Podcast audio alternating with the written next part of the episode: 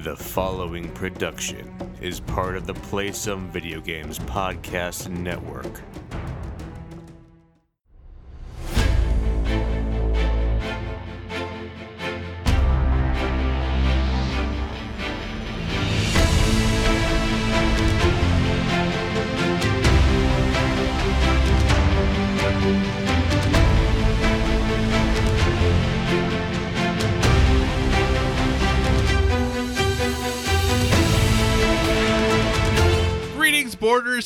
Welcome to Board with Video Games, the gaming podcast that strives for the right balance of coverage for games you play on your table and on your television. You can think of us as the Doc Brown and Surgeon Simulator of gaming podcasts. We're a proud member of the PSVG Podcast Network and thrilled to be part of the Dice Tower Network as well. I am one of your hosts, Kyle, and joining me on this co-op adventure, the guy who only signs up for crossovers that make sense. Josh, how are you doing this evening? Oh, I love a good crossover. You know, Kyle, as I take a sip of this mead, Hmm. makes me think of a time in the past when I used to be an adventurer, just like you. But then I took an arrow to the knee, Oh, and now I podcast. Is that re- But otherwise why I'm you doing good. podcast? Is that really why you podcast? You took an arrow to the knee and Yeah, can't, I can't go on walk. your adventures anymore. I'm just stuck in this room. So, gotcha. Uh, okay, Josh. Obviously, you know we always take a few minutes at the beginning of the show to talk about you know the regular going ons of the world. How big of a bummer was this weekend, Josh? uh, I had a rough weekend, and I and and that is that is not even taking into account the goings on of the world. Uh, so yeah, it's been a bummer of a weekend. Uh, yeah, yeah, it's been tough. And in fact, uh, I didn't, I wasn't even thinking about this before we started recording.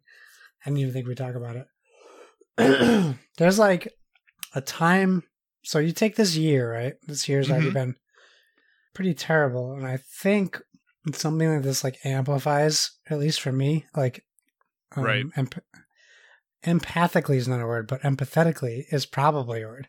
Um, empathetically, I just I was up late Friday night, um, Mhm. playing Wasteland Three, actually. Oh, nice. Uh, and and then I got a notification that that um, Chadwick Boseman had passed away, and I didn't. And it was from like I have a thing on my an app on my phone called Newsbreak, and Mhm. I constantly get like emails from them or message like updates from them like every day. It's like. 50,000 new stimulus checks have been, and I'm like, this isn't real. Why do I even follow this site? right. So I didn't believe it at first. Then I checked, I double checked, and of course, it, it, and it was validated. Um, and I know people have like this weird um, anti fascination with celebrity. There's a lot of Mhm. times a celebrity passes, and for some reason, a large amount of the internet gets angry that people are sad a celebrity dies Right. and especially on Facebook too. Um, and I never really understood that. Like people are like, it's just a celebrity. You didn't know them. Why are you so affected? Like, would you care this much if your blah blah family member died? And then I don't understand that mentality. Um, the reason why I bring that up is because like I didn't really. It was kind of shocking Friday night, but Saturday when I was like home and I was on Twitter and I was seeing every every single person I follow on Twitter, celebrity, non-celebrity, posting about him, um, Mhm. and then and then starting to share like details about like what we didn't know was going on and how long we knew he was suffering with this, and that he didn't tell anybody, and then like Yeah. videos of him visiting hospitals, and then videos of him getting choked up in interviews. And then tweets about people criticizing him about being tired, Mhm. and being over the Wakanda salute and all these kinds of things. I, I I literally cried all day Saturday, and at just various moments. Like the Jimmy Fallon thing popped up a bunch, Yeah. and that was probably the most um, emotional thing I saw uh, with video. Like there was a lot of stuff about him going to the hospitals that was also very like emotionally charged. Um, and then there was some pictures of like um, a kid, a dad who had to tell his son that he died, and then he's crying and doing the, the Wakanda salute while he's Mhm. crying, and like. Then I get like mixed emotions about like exploiting children and uh, yeah, conveying emotion, but I also Yeah. kind of understand like if that like sincere if that like legitimately sincerely happened in that moment, Yeah. I 100% uh, understand um chronicling that moment and sharing it Mhm. with people who are hurting. It's one of those really big moments because we're in such a weird time in the world where you know we have all this Black Lives Matter stuff going on, Yep. and and he really brought this voice to a lot of African Americans, um, um, Black people in general, um, and Africans in general. Uh, just like I just remember how important this was to them when the movie came out Right. and the representation and the fact that there Mhm. was a black superhero. Um, and I know like pop culture can be like very dismissive of superhero movies as well. So, you know, obviously there's going to be critics out there, but at his age and what he did, and the fact that he passed like so coincidentally with Jackie Robinson and he played him Right. and on his 42nd birthday and on like all these crazy things that just had kind of happened it's just it's it's three two two days later and and i know that these things tend to die out but i'm still seeing so much like love and gratitude and and support sent his way and i found and then they posted today his tweet which was from his family his last tweet Mm-hmm. was the most liked um, tweet on Twitter ever, Right. which means that's getting to people, Yeah. which is a good step forward. Mm-hmm. That means it's getting to people it didn't get to before. And that's a lot of white people who now appreciate that culture more and make it a little bit more. It's not just mainstream now, it's just something people are aware of and live with. Right. Um, and I think this year has brought a lot more awareness to um, the Black Lives, Lives Matters movement uh, from Mhm. from white pe- white people who would never like who didn't pay attention to it five years ago. right. So um, I don't know. It's devastating. It's very sad. Um, and I told you about that stupid news break. Stimulus check money Oh, just pops right up uh, almost on cue. on It's like your phone like was phone- listening to you. exactly. Yeah. Um, yeah, it's very sad, and we have a lot of people in our Discord community Mm-hmm. who are have been really affected by this. Um, Yeah. And I and I want them to know because I know they listen to our podcast. I want them to know that I that I support them, even in times like this where it's not even necessarily like some personal thing they're going through. I mean, it is to a degree. Mm-hmm. Um, but like, I think we have such a great Discord where people know they're supported when things Yeah. go on, and and mental health is a big part of our conversations. Yeah. And this is a tough one for a lot of our our um, Black community members, and I feel terrible for them, and I also feel terrible to for all these kids that are are growing up who saw this like man if covid didn't happen we could have had another black panther movie Yeah. you know we could have we could have seen him again and now we just have to have all these what ifs and and now what are they going to do and i know that trivializes his death a little bit and i don't mean to do that but that's like a real concern right black panther was this huge figure Yeah. and they need that representation. Now, I can't imagine the actress who plays Shuri, right? So she's just living her life, and she probably loved, like, I don't know her relationship to Chadwick. Right. By all accounts, he was just genuinely nice to everybody. yeah. That's definitely what it seems like. And now, now she has to also live her life where everyone's pushing her to be this the next Black Panther. Right. And I had this thought yesterday where I was like, she must just want to be like, stop. We'll get to it when we get to it. But Right. can we just let this happen and then move on from there? Because she's not in control of what Marvel does either. Right. So, you know, God, I hope they don't try to replace him with a like a male protagonist or try to ignore what happened. Mm-hmm. Um, but I don't know. It, it, it's it's very tough, and and I just started following uh, Robin Williams' daughter recently, Oh yeah, Zelda. Zelda, Mm-hmm. and uh, on his on the anniversary of his death, because I I didn't even realize how vocal she was on social media, Yeah, she's very Um, active. and she's she's a big proponent to like taking time off, especially on her fa- on her father's Yep. death anniversary she, and his birthday. She takes she goes away from social media. She said the same thing when Chadwick passed. She said, "I'm taking a break, but I hope all of you know this and that." And then she shared like all the important phone numbers, Mm-hmm. and she said, "You know, I'll be back, and we'll talk about it after that." But like sometimes you need to take a break too Yeah. and it's yeah, it's incredibly sad. A forty-three, uh, someone who's only four years older than me, passed away from stage four colon cancer, and Yep. it doesn't get more real than that. Yeah. It, it I remember when I heard the news, I didn't believe it at first cuz like many people there my first thought was, well, I didn't even I didn't even know he was sick, Right. right? Exactly. And and then I realized as I reflected upon that for a while that there's this expectation that we have as, as people as fans that we should know these things, Yeah. right? That that that an actor or someone like that's personal life should be our business. That we should know this prior to it happening. So I I, I had a long reflection just on that about you know what is that say for me and like my expectations of you know famous people and all that stuff. So there was a lot of self reflection that I did in that time, but it, it is.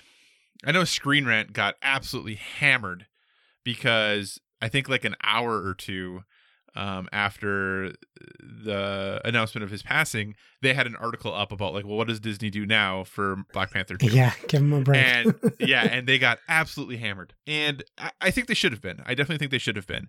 But it, it's very hard, and this but isn't to like discount that they should be hammered for that. yeah, But it's very hard to to separate him sometimes from that role just because of how meaningful and important that role was and and what it has done um really just you know to movies and the way movies are thought of and whether or not a, a movie that is focused on um and, and done by black people for black people uh can be successful and it clearly can be and even you know when i go see the film i might not understand or pick up on everything but i still enjoyed my time with it. Uh, i thought it was really excellently done. I think it was actually very uh, ryan coogler who i don't believe is on social media at all but um basically kind of released his statement did you read that at all I didn't see it. No. yeah, so his his is actually uh, it got me really emotional because he was talking about the fact that for the last year he has been writing words for him to say that he'll never get to say. Yeah, that's You know, and just thinking about from the perspective of representation and and putting and, and elevating someone of, of of his position um into a place to be able to to make a difference and into a place to be able to um normalize seeing people of colors lead a movie you know? Yeah.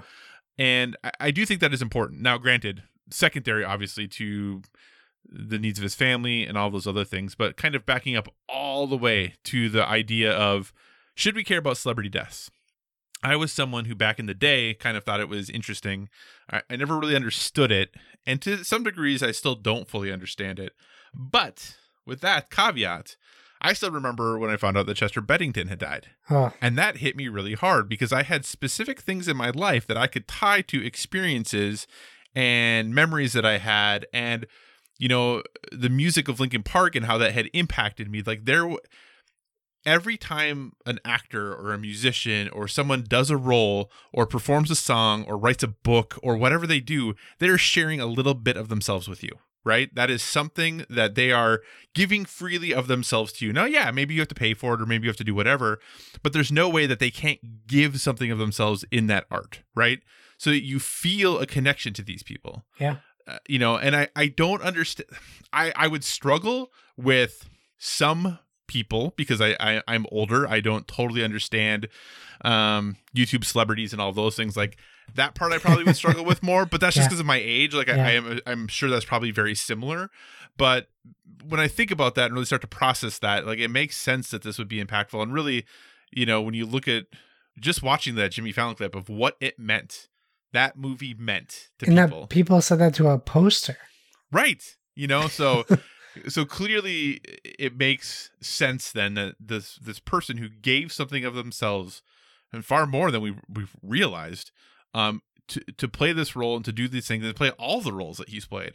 Um in pain, know, it- in constant. Like I watched that Jimmy Fallon thing, and I was like, I've seen it before, but now that lens, it's so different. I knew he was. He had to have been in physical discomfort that entire time, and then I was like noticing his gait, like he walked a little weird, Mhm. and I was like, I wonder if that's like, man, Yeah.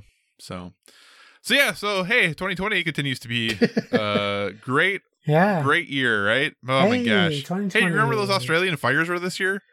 yeah. Now we got the California fires again. Fire, I know, right? It's Because they uh they ain't raking them that brush there, Josh. All right, hey, how about we get to the show for real? Sound like a plan? Yeah, hey, sorry for the downer, everybody.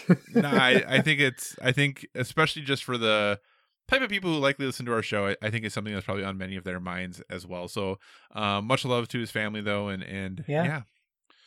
Bummer. All right. Yeah, it is bummer. Uh, so housekeeping, obviously, thanks for joining us, everyone. We do appreciate it. As always, if you have any feedback or questions, topics, hit us up at Board with VG on Twitter. Uh, you can also check out the Instagram, also Board with VG. Uh, we're a proud part of Play Some Video Games, and PSVG is on Patreon. We're definitely thrilled with the support you have given us there thus far. And if you'd like to monetarily support what we do, you can find us there at patreon.com slash PSVG. But the most important thing is just that you listen and maybe share our show with someone who you think would enjoy it. We're also a member of the Dice Tower Podcast Network, so if you enjoy our conversations about board games and would like to dive deeper into that world, we encourage you to check out the Dice Tower Podcast as well as all the other members of the network. No matter what type of board games you enjoy, there's a podcast on the network that is right for you. Josh, topic number one Ooh, you got to go to the freezer. I do. So why don't you talk to people about? Hmm. Let's. See. I will tell them about this if they missed last week's show. Oh, perfect. I'll be right okay, back. Okay, perfect. All right. So, the listener, if you missed last week's show, we had a segment where we talked about kind of the burning questions that were part of uh, board game subreddit. So I had saved just a few questions, but one of the questions that was there, uh, someone had asked if they put their board games into a like a garbage bag and then put them into a very cold freezer. Would the games come out okay? And the reason they did this, they needed to do this, is because they had bed bugs. Um, so they found out they had bed bugs, and they needed to figure out a way to get rid of the bed bugs and be able to uh, be able to still play their board games. Hopefully, if you're not familiar, the typical treatment is actually extreme heat. So usually, what they'll do is they'll uh, seal a room off. You're supposed to take out anything that could be potentially impacted by the heat, and then they crank up. They bring in these industrial heaters and basically cook the room. Uh, that wouldn't be great for board games. So the other option then is to freeze stuff. So this person was wondering, hey, if I do this is it going to harm my board games? If I freeze them, will I still be able to play them, unpack them? Will they, everything come out okay? So Josh and I were talking about it with no actual reason knowing if it was going to work or not. But we decided, hey, or actually Josh was kind enough to pull a game off of his shelf, and it has been in the freezer now for the last week. Now, granted, his freezer will not get as cold as the freezer in the subreddit post, but it was still a pretty cold freezer. So Josh, Hey, you have retrieved your game. yeah. So it's not as cold. Yeah, like you. Like I caught the tail end and what I was going to say. In a full trash bag. Okay. It's negative six degrees Fahrenheit. Clearly not as cold. Right. However, this is what I want to say. Um, in a situation where it was as cold as he said, uh, as it thaws, it's going to create moisture. Right? I mean, I would think so. Unless he has a. All right, so. Still shakes. It has a thin glaze of Oh, does it? shimmeriness to it. Instruction booklet. Cold, but fine. I would assume so. Uh, boards, extra stiff. Ec- I yeah, don't don't break it though. Don't break it. Well, it's gonna get. I mean, I don't need. I'm not keeping this game. I'm just saying. Oh. Oh, snaps pretty easy. oh, It oh, wow. very easy. Oh, does it? It oh. just snapped right in half. Oh gosh. Okay. Well, so you were supposed to let it thaw before you tried to do that. Yeah. Well, I get more boards, so Okay, I'll, let, I'll let this thaw. Oh wow. Yeah. Be careful with this.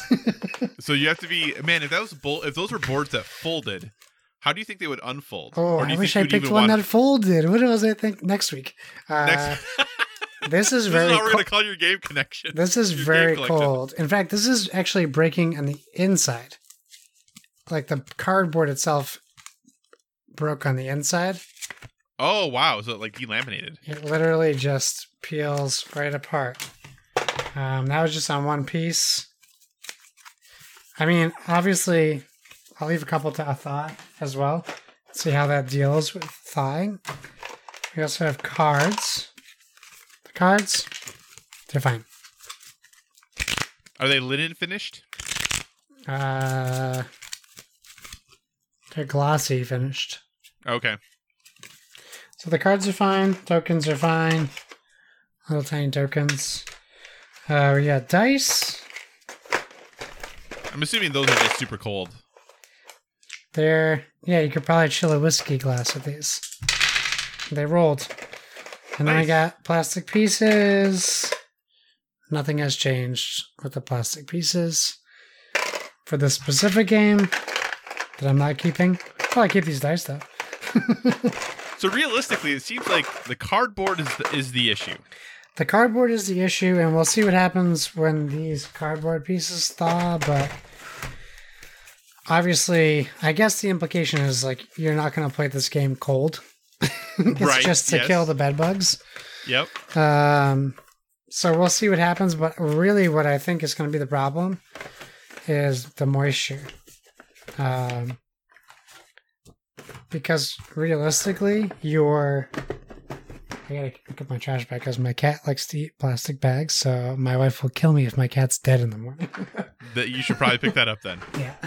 um, uh, yeah, my biggest worry is the moisture. So as this thaws, it should be thawed by the time the episode is over. So I'll check it then. But my guess is, um, it's not going to drip. That cardboard is literally going to soak up any moisture. Yeah, I'm going to be very interested to see because my assumption is like yours that that it will moisture will develop as it warms up and that it is going to warp to to all goodness that you can imagine. That is what I assume is going to happen. Even if it doesn't warp it, well, you know what? Actually, this board is actually pretty warm already. So maybe there wasn't a lot of moisture. We'll see. This one's pretty warm already. Um, these might be okay. Oh, interesting. We'll see what happens. We'll check them at the end. So as long as you don't just snap them in half right away, well, good thing I be- picked the game I was going to call anyways. that's right. I was like, we're just going to freeze It'll all be a fun joke. I'll put them. I'll donate it to Goodwill, and someone's going to buy it thinking they get a full game. That's be- not nice at all. in missing pieces. oh, Chad, I can't endorse that one bit. Yeah, well, as a victim of it, I, I would Oh, never, really? I would never repeat that. Okay. Yeah, I bought, I bought uh, DC HeroClix Uh-huh. at Savers, and it was sealed, and I opened it, and it was full of pennies and a plastic playmat and no figures. Oh, that's a bummer. So the person who donated it was a real jerk. Real piece of work. yes, yes. Okay, All right. let's move on to my topic. Now, it's funny that I wrote this topic and then um the I I based it off of uh ICV2's um article on Schotten Totten 2, Mm-hmm. which they removed since I po- made this decision. Oh, interesting. So I'm wondering what they released that where they weren't supposed to. So I pulled up uh, Iello's product page, which has significantly less amount of information about this Ah. game. Okay. Um, so uh, let's let's jump right into it. So sequel fever. We have some sequels to games that have been announced. Uh, we're gonna go over our thoughts, uh, and then we're gonna uh, we'll pick one or two games that we think should get a sequel that have hasn't already gotten one. Uh, so ICV2 originally posted, and now I'm using Iello uh, USA.com to pull up Schotten Totten 2, licensed to Kilt, uh, a, sequ- a, a sequel to a very, very popular board game. This one, did you play Schotten Totten? I've always wanted to. I look at it every time I go to the store. I've just never picked it up. Is it a small game like this too? It is. It's a very small game. okay, Yeah. all right. So it's a very small game. Um, this is the sequel to Schotten Totten. Uh, it's uh, according to uh, Iello. Says Panic in Scotland. The war between clans is stronger than ever. Your enemies are now attacking your castle, defending your uh, defend your walls, and prevent your opponents from finding a breach. Meet the explosive sequel to one of the best card games in the world. Okay. Uh, play as the attacker or defender in this fast, asymmetrical, and tactical card game that will appeal to your sense of bluff. That's all they give us. Now, I feel, I'm sorry to say, but I definitely had an article with a way, way, way, way, way, way more information that is gone.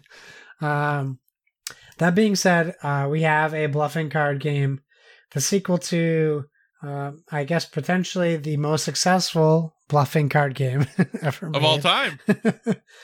um, and that's really um, where my idea for this topic came from. However, what I thought was important to note, speaking of sequels, is that Pandasaurus Games has announced they're launching two new Dinosaur Island games on Kickstarter. You will have, if you're in the board game world, you will have already seen some information on Dinosaur Island Roar and Write, which is their, I think, first like forthcoming game. But they also announced Dinosaur World, which, if you follow Jurassic Park, and Ash just fell over, and Dinosaur Island, you will know that this is essentially the Jurassic Park 2 of board games, where they are no longer just on the island. Uh, if you remember the end of Jurassic World, no, not Jurassic World, Jurassic Park 2. What was it called? Yes. Oh, my brain. The Lost World? The Lost World. Thank you. Or is that three? No, that was two. Uh, Okay. They end up um, on the main land. So let's see. Dinosaur World is a new standalone board game featuring similar dice drafting and worker placement mechanics to the original Dinosaur Island. In this game, players travel around a hex tile park, uh, building attractions and dinosaurs to reap the rewards of their unique effects. So, like, immediately this makes it sound more accessible, I think Right. um, with the hex tile design. Uh, the sequel board game is set a few years after the original game and places uh, more importance on creating dinosaurs and attractions uh, in an effort to win the game. It's it's for two to four players. It still plays sixty to one hundred twenty minutes, so it's it's actually probably still a big game. Um, but so that's another sequel we had. Before we move on to our ideas, do you have any insight, any thoughts, any comments on Schotten Totten 2, Dinosaur World, or Dinosaur Roar in right? they do a, they do a nice job with their kind of off the beaten path or their adjacent games to the, in that world because you know they have Dual Island. Dinosaur Island, yeah. Yeah. So, uh, cool. I'm glad that those are getting some things. Now, my big thing with Schotten Totten 2 is I, since I've never actually played Schotten Totten, I wonder, do I need Schotten Totten? Or do I just get the second one? Just play the second one now. right. Uh, for Dinosaur Island, though, slash Dinosaur World, I do have Dinosaur Island. Me too. I have never played it. Same. so I feel like I need to play it before this Kickstarter is here in a couple weeks Yeah. to see if I need to get the next one, right? I mean, if I ever heard an excuse to play Dinosaur Island, I just heard it right now. I need to play this game to see if I can buy more games. I mean, I'm looking right at it. It's right under Villainous. We, I, I know I can convince my wife to play a game tomorrow. If it's not going to be Mariposas, it might as well be Dinosaur Island. So I think this is cool. I am interested in the roar in right. That sounds fun because I've never actually played any roll and write games. and it, I feel like I am missing out on the hottest trend in all of board gaming for the last 12 to 18 months, it seems. right. I do think it's interesting that players will draw tetromino shapes on a gridded paper to create their attractions and dinosaurs, all while managing threat levels, acquiring specialists, and engineering DNA. So my guess is is that these tetrominos and what you have to, how you have to assemble them, is not going to be. It's kind of going to be like a recipe that like X thing equals Y dinosaur or Y attraction, which could be kind of fun. I like tetrominos. I like Tetris. That's kind of fun. So yeah, I'm interested, but like I said, I'm definitely gonna have to probably play Dinosaur Island to see if I want to get Dinosaur World. Schotten Totten, I just have no idea whether I need the first or second one. I guess. I and I think ninety percent of the reason I like that, I want that game, is because I think it has a cool name. Schotten Totten. Yeah, I think it sounds cool to say. Yeah, I think maybe Dinosaur Island, the rule book might come with me to work tomorrow. nice. yeah, you inspired me. So and there's probably you. a watch it played, right? There's got to be a watch it played There or something has similar. be. Yeah, I'll certainly do that too. I mean, not that I have time to do that. I do have time to do that, but I'll definitely do that. It's a lunch break, Josh. On your lunch break. Or first break, or second breakfast, or second lunch. cool. Uh, so you talked about uh, what games we want sequels to. Eh? What did you have thoughts on this right away? You know, there's like a lot of games I love that I think that deserve, I say Mhm. questionably, sequels. I think it really just depends on does Seven Wonders need a sequel? I mean, we're getting a remaster now. And, Right. Like like when you think of sequel, you think um, moving the game forward and adding new things. But when games that have so many uh, expansions to them, mm-hmm. it's I think it's kind of easy to associate a sequel with like that game. Uh, yeah. So I had a hard time really like thinking of what I would truly want, like what I would want a true sequel to. But um, I really, I really would like Ticket to Ride to like reinvent itself. Ticket to Ride will always exist as a entry level new board game, right? Right. uh, or new entry level board game. But there's so much more they can do to be competitive in the train board Mhm. game market that I would love to see a Ticket to Ride 2 that separates itself from the first enough that we're not seeing the same mechanics. And Do you? Th- hmm.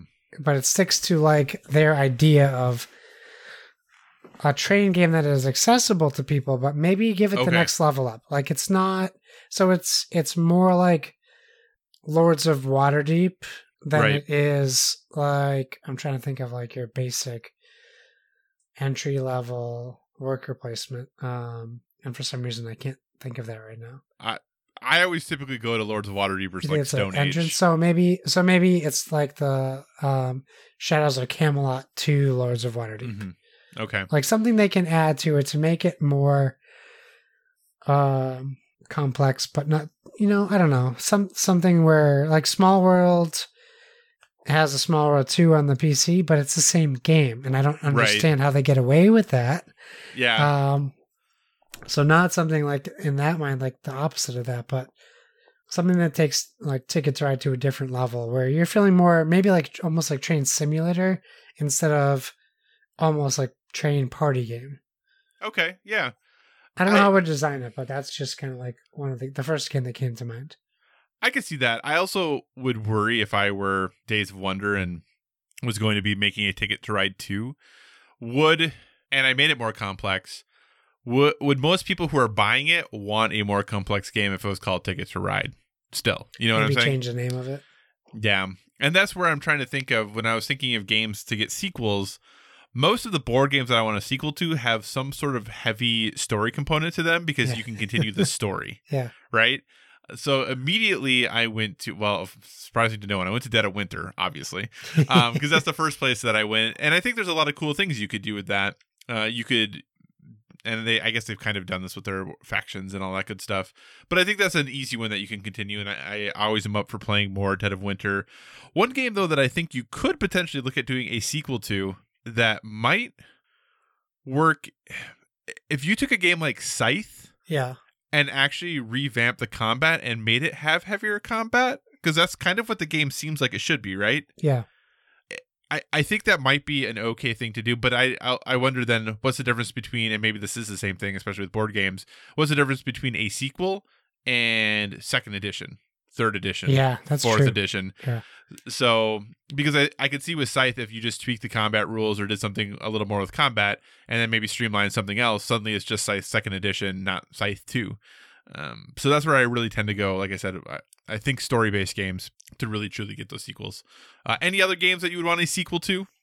Uh, there was one more that I thought of. Um, I and I don't know how much I want. Okay, I'm not gonna say what I was gonna say.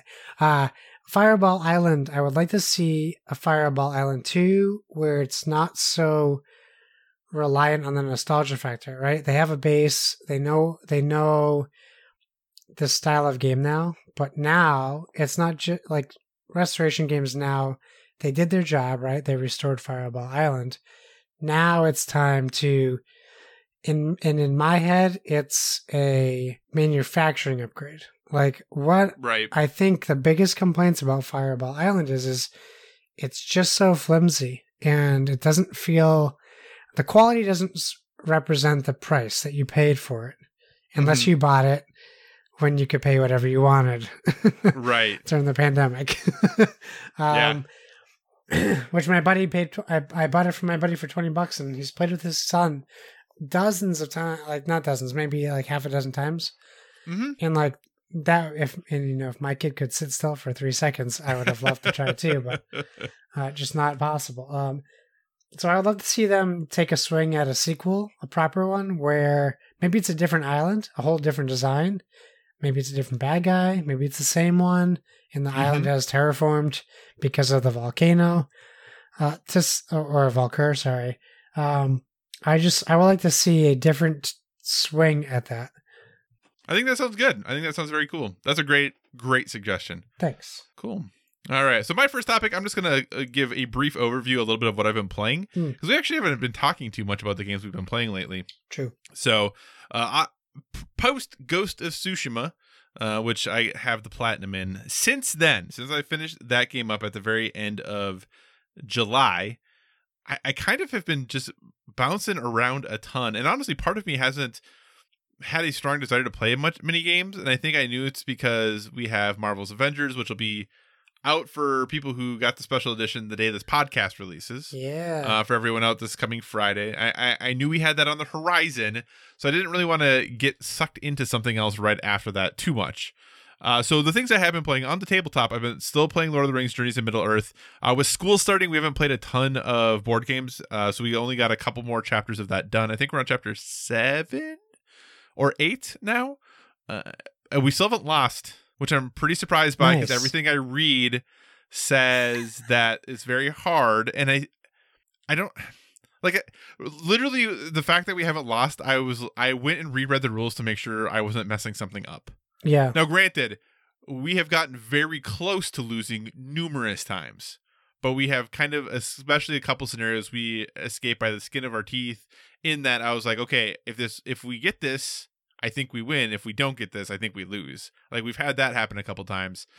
Um, but yeah, I'm pretty surprised that we haven't actually taken an L yet, but I anticipate that will still come. Um, I, I'm still really liking the game. I think it's a really unique way of adding uh, abilities and things to your deck that you get experience points and the cards cost experience points. So then you can kind of pick, um, out of, in addition to your base cards that you get, oh, I'm going to spend X experience to purchase, you know, Y card. And then in the app, you add that to your deck as well so that the app knows that you have that card in your deck as well. Yeah. Um, so it's kind of a cool way that they do that. You can also use experience then to upgrade, um, you know, weapons and things that you've equipped to your character, party items. So they're doing a lot of really cool things with it. I am really bummed about the expansion price. Um, I get it. I, we've talked about it Yeah. because I do want to keep playing this game, but I think what will likely happen now with you know having Gloomhaven, having you know Fort that we just got, which I learned the rules to, so I need to pick that up and play that. Um, having these other games, uh, Awari that I really want to play. Um, I don't even know if we'll finish this campaign right now, or if we're gonna put it away uh, and come back to it later. We'll see. Uh, but still, really, still highly recommend the game. Really enjoy it, especially if you're a Lord of the Rings fan. Uh, kind of oozes with that theme and that world. So if you're into that, I highly, still highly recommend that. Um, on the video game front, the video game I've been playing the most is actually UFC 4. I know I talked about the 10 hour trial that I had done with that. I went ahead and bought the game. Uh, so I guess forget, you know, no worries about, uh, you know, having it un- unlocked in the EA vault in a few months. Uh, I've just been playing that for quite a bit. I have won the championship. I am, I have become the GOAT. I'm doing pretty good. The one thing I've discovered though, is I've only played career mode really. Then I looked at the, t- the trophy list for the first time finally to see like, hey, I'm getting a lot of trophies. You know, can I platinum this thing? there's two trophies I'm super worried about that I don't know if I'll be able to do because one of them they have this blitz battle. And what blitz battle is is an online mode where when you get into the online mode, it'll say, okay, for the next, you know, however long this blitz this particular blitz battle is going on, you can only do X thing. So you are have to be like this weight class and you have to be like and it's only kicks. Like you could only use kicks. yeah. And the problem is, is that I have been playing in career mode with my creative fire, fighter the entire all of the hours I've been playing this game, which is well over 20 hours at this point that I put Whoa. into this game. Well, so I got to this mode. I was like, okay, you can pick your fighter, and it's like, hey, you can pick your person. Just note that they'll adjust them to the weight class. I'm like, okay, that's fine. Here's the problem, though. They don't have all the kicks and stuff that I've unlocked in career mode. So I went into this thing being like, this is going to be awesome. And I started doing all the typical things I would have done like in my career mode, and you can't do any of those things. So I got soundly defeated. And then I was like, okay, well, I'll pick one of the pro, you know, one of the actual fighters, and I'll try that. Well, the problem is I haven't been using them, so I don't know Right. what their kicks are. Like a si- c- because, you know, like holding like R two L one and square for one character, what move they actually do is different compared to another character. So you have to actually know what they would do in that situation. that sounds horrible, Kyle. and so I I was like, okay, well, if I'm going to do this, and to one of the trophies is you have to win um the tournament, and it's like five rounds, one v one, and so like when you win. Then you go to like round four, and like all the people who won the first round go to the next round, and then all the people who won that round go to the next round. and You just get randomly matched up oh against someone, man. and you have to win the entire thing. And I was like, oh gosh, I'm gonna have to use these fighters that I haven't been using the entire time in the game. So anyway, I've been playing some music. I still like the game. I'm having a lot of fun, but I don't think I'm gonna be able to get the platinum in it. Uh, also, just very briefly, some things I've started. Uh, Destroy All Humans. I picked up the remaster for that game just because I did enjoy the original back in the day. It, you know, this is very much that epitome of a remaster that you're like, wasn't this how the game was? you know and i think for better or for worse because they didn't change any of the audio they didn't change what anybody says they didn't Yeah. which some of the stuff was pretty off color uh they didn't change any of that. So i'm having fun. It's just stupid fun and i enjoy that. Uh but so yeah if you like the game originally i think you could give it a shot. You'll probably still like this. If you never like the game you're not suddenly gonna like it. Uh over on xbox uh we've been playing a little pga 2k21 yeah, we have. Uh and i think i got second in the last tournament i don't know Hey, good news. Donnie Donnie is about to make it much harder on all I know. I think Donnie won. I didn't. I I finished the tournament with a day left, um, and I knew at that point I was in first. But then Donnie's like, "Well, I'm going to do my round," so I just assumed Donnie beat me. Where'd you finish at? I was like three under or four under. Yeah, 200 was the lead, so Yeah. nice. Good job. So yeah, I was pretty stoked with that. But like I said, I'm actually. Uh, when I am playing that game, I am more often designing courses than I am actually playing it. Really? I've spent way more time. Are you course designing design. the board with video game open? No, I did. I saw Oh. that was on there, and You I thought that you would talk to him about that. it. No, he Okay. didn't talk to me either. Oh, I'm. I am happy to design the the par three If you if you if you can do that, if you can get your game into there, then yeah, you should do that course. So yeah, so I'm currently making a uh what I, my plan is is I am making a quote unquote easier course. So it's going to be like tra- it's called Tranquility at Long Lake. Ah, So it's going to be actually a everything pretty- about that sounds nice. Tranquility at, at Long, Long Lake. and so the course is going to be it's honestly I've been playing it is it's not very hard and that's on purpose because then I'm also going to make a quote unquote sister course or brother course to it called Nightmare at Long Lake. That is going to be basically the same layout, but Yeah. I'm just going to like ratchet everything up to make it far more challenging. Well, on the first hole of Donnie's course, I hit the ball into the incline in front of me, and it rolled all the way back behind the tee box. And then there was another hole where the default drive would have set me up into a lake. Uh-huh. So I pulled it back two clubs to land it on top of the hill. Yeah. I hit the top of the hill. It And rolled the down, ball never stopped rolling. It rolled, I want to say, conservatively, 70 yards Oh yeah. into the water. Links courses. yeah, and that's what his Yeah. excuse was. Links courses. Yeah. Also though, I don't think links courses usually have very many water hazards on them. It's No. usually sand. Also, it was a roller coaster of emotions because as soon as I was, I was two under for 4 or Mhm. five holes, Yeah. and then I double bogeyed nine, and then it was all downhill like nine to eighteen was a roller coaster ride of emotions and and wanting to throw my elite controller through my TV. yeah, I think I think I, I was three under, but I prob I think I had seven birdies. So that tells you about how not all the holes I were great. four, I had three birdies in the in the in the first nine. Yeah. So there were some issues there, but yeah, like I said. But anyway, I'm enjoying it overall. Yeah, I'm giving him Uh, a hard time. I know he's like, I know he's listening to this and being like, yeah. I told Josh, you get you'll get better by getting challenged, and I just say we'll see. uh, I also have dipped my toes into Marvel's Iron Man VR. That was a game came back out in July. Uh, heard some good things, heard some not so good things about it, and just having finished up The Last of Us and knowing Ghost of Tsushi- Tsushima was right around the corner, I, I picked the game up, but I just kind of sat on it and finally jumped into it. I know, Josh, when you tried to play it, you had some issues. Were you able to pick up the glass, uh, the glasses in his house? I had no issues at all. Well, that's just my life. yeah, I had no issues at all. So uh, I will say the game is surprisingly challenging. Yeah, Uh, yeah, like just flying around and being able to shoot things and all that. Like, I, I kind of like I know they had talked about how you could fly wherever you wanted to for the most part, right? That it was kind of these open missions, but I didn't really believe them. I I kind of figured it would be more on rails. You kind of go to this place and shoot this thing, and then you go over there, like it is when you're playing as Tony Stark. How you push the button to go to here, look Yeah. around, pick up some stuff, push the button, go over there. But no, when you're Iron Man, you are flying wherever you want to, and you definitely have to uh, move your hands and adjust them however you want to. To like, if you think of Iron Man flying, like that's what you need to do. The thing that amazes me about this game, though, number one, this is a game that I think a PS5 update with different controllers would be amazing. yeah. The those the oh man, those move controllers just are not good. They never have been good. But the one thing I will give this game credit for is there have been multiple times where I've basically like turned around and the game has had no issues, Yeah, which has really surprised me because basically every game in PSVR, if you turn around or start to really uh, crane your neck to look at stuff, most games in PSVR start to have issues. This game hasn't had any for me, uh, so I've been pretty lucky. I really haven't had any.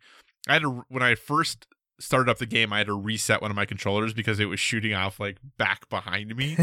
um, but then once I restarted the controller, everything was fine. yeah, But yeah, it's it's I'm having fun. It, it's uh like I said, more challenging than I thought it was going to be. Um, but also more freedom that they have than I thought it would have. They've fixed some of the big concerns people had. The load times are better, but there's still a lot of them. Uh, but yeah, overall, it's fun. Like I said, it's a fun time. I don't know if it's a great game. It's a pretty good game though. yeah. Um, so that's good. And then I also just briefly, briefly started the Control DLC, uh, the AWE expansion, which just recently came out. I want to try to get that wrapped up before Marvel's Avengers gets here. We'll see if that happens, but supposedly this is pretty short. Um, there were some teases for the AWE expansion about what AWE meant because in the world of Control, the it means something very, very specific Right. But then also the remedy has this other little property that has the letters AW in it. And let me just say, they don't take too long to help you know where this one's going. okay. Now, granted, it's still very much about the control stuff. They definitely are talking about the. I mean, it's not a altered secret, right? It's Alan It's Wake not. experience or whatever. right. They still very much focus on the alter world events are, are still really where the focus is. But it, I minor spoiler, I guess. Literally, the first mission when it's like, "Hey, you should go to the ele- check out the elevator." Like when you get to the elevator, there's like Alan Wake stuff that happens immediately. so it really does, like. There's really no like, who I wonder if they're gonna like. Is this just gonna be a little thing tell you right about at the end? Yeah, they yeah, just tell you they right say, away. "Hey, uh, Alan Wake's in this, and you don't get to update to Ultimate Edition for free." correct. So yeah, but uh, it's really nice to be back in that world again. It doesn't seem as hard as the Foundation expansion did.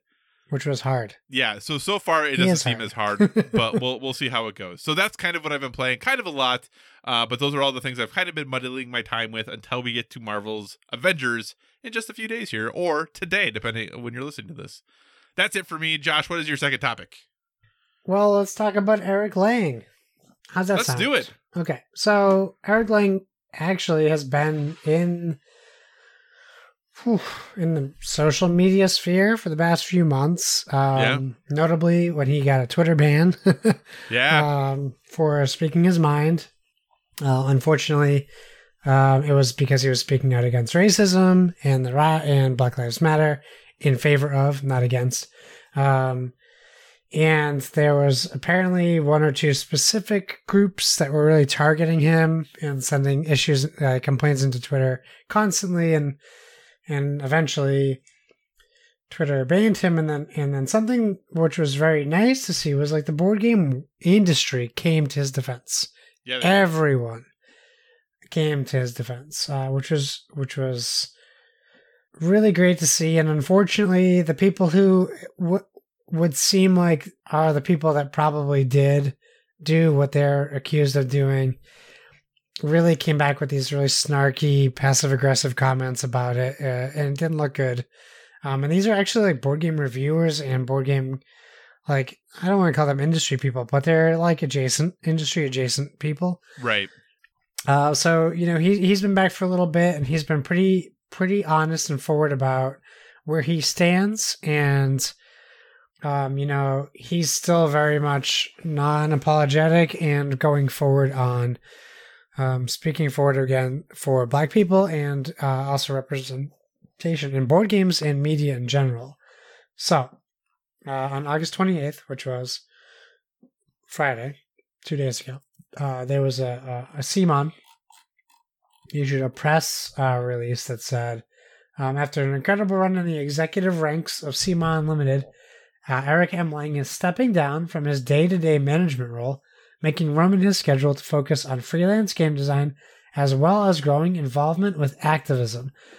Uh, so I really kind of just want to focus on that sentence because there is more information basically talking about his successes, especially with Ankh, that just uh, was a successful Kickstarter.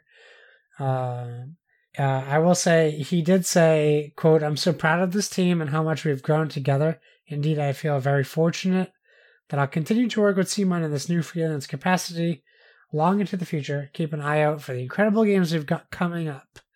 So, this means he is now free to develop board games wherever he wants. Mm-hmm. Um, he's also free to dedicate as much time as he wants to activism. Yep. Uh, what I want to ask you is, uh, what do you think?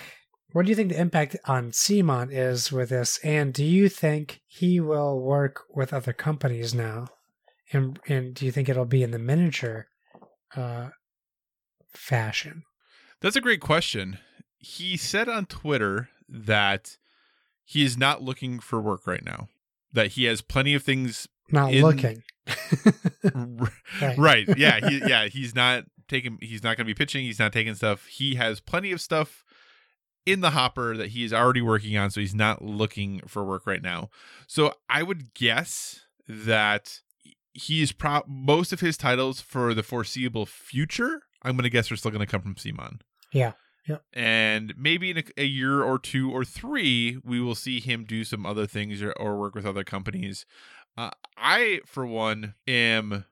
I, don't- I I'm trying to think of the right word to describe it. Impressed would probably be the best thing right now because with everything going on in the world with COVID and the uncertainty of work and all that good stuff, the idea of giving up my job right now is terrifying. Yeah. And he is so passionate and committed to improving the board game space for people who have traditionally been very marginalized in this space that he's willing to leave his job so he can have more time to work on that. Now, it's important to note that from other Twitter dimensions that he has said that CMON was completely comfortable with his activism, with him being outspoken. They had no issues with that at all. But I think he just wants to do more in that route, and he had a obligations to his job at CMON for what he could do. Like you can only there's only so many hours in the day, right? Like if you have job responsibilities, that means you can't necessarily do the other things that you want to as much. And he's so passionate and dedicated to this work in this area that he left his job so he could do more of it. And that to me is really uh, astounding, and I, I think really speaks to the character uh, that he has and, and his commitment to make board games a, a better place for all people the one i guess the only downfall i guess i could say to this or the bummer part of it um is that in that um oh shoot the documentary we watched Which one? the game uh game Game Masters. Game Masters. I was thinking Game Makers. I'm like, that's not right. Game Masters. He talks about how at the time he's like, I'm pretty sure I'm the only person of color in, a, in an executive position at a board gaming company, Yeah. which means now there's Now there isn't one. right, which is a Yeah. bummer. Yes. But also, like I said, I I, I think he's. I think he- I don't want to say make up for it, but I think he's going to do a lot of work in his in his new, and he has the name recognition now. He has the industry pull right now that it doesn't matter whether or not he's connected to CMON, right? If Yeah. when Eric Lang talks, people are going to listen. right. and He um, shouldn't so- be in that position just because he is a person of color as well. Like, Oh, for sure, and I don't think he was just because. yeah, no, I don't mean you said that, but like when I'm sure people thought, like, because I thought it, like when we think of there's one person in that industry and then they Right. step down, you're like, well, now there's no representation. But Yeah. like, I can only imagine the pressure that you must feel in that in that position to stay there. for sure, for sure, absolutely. Like I said, that's why, I you know, in the end, he clearly has other grander plans uh, of what he can do outside of the role he was in. So Yeah. I do think it's a loss for CMON because I, I do think he is a big name who has done games that people really enjoy. Obviously, from a game design perspective, you know, he still has. Uh, a number of games because he's working on a Blood Rage sequel. I think they said he's still working on the Cyberpunk 2077 board game. Yeah. Uh, so he still has some things that are going to be coming uh, from CMON, but for them, I think it's going to be, you know, a loss just because he's such a huge name. But I think for the industry as a whole, I think this is going to be um, a, a helpful change because I, I think Eric Lang can do a lot of good. So Yeah, for sure. Yeah, uh, you you hit on it. So he still has um, tabletop adaptations of uh, Cyberpunk 2077 coming out. He has a Blood Rage sequel coming out. He has a family game that's co-designed with Mike Elliott, codenamed Barge, which I'm guessing is a pirate game, uh, as well as more than a dozen other projects in different stages of development. I'm sure Ankh is one of those. hmm Um, but yeah, he's definitely a prolific game designer, and his voice is not unheard. I think that's the most important thing to him, really. Um, and I think this speaks uh, to that. So yeah, uh, it's it's crazy to see, but in a good way. yeah, absolutely. Cool. Anything else you want to say about that? Uh, let's get him on the show. yeah, we'll see He what has we time can now. do. Yeah. Awesome. All right, Josh. Hey, my second topic.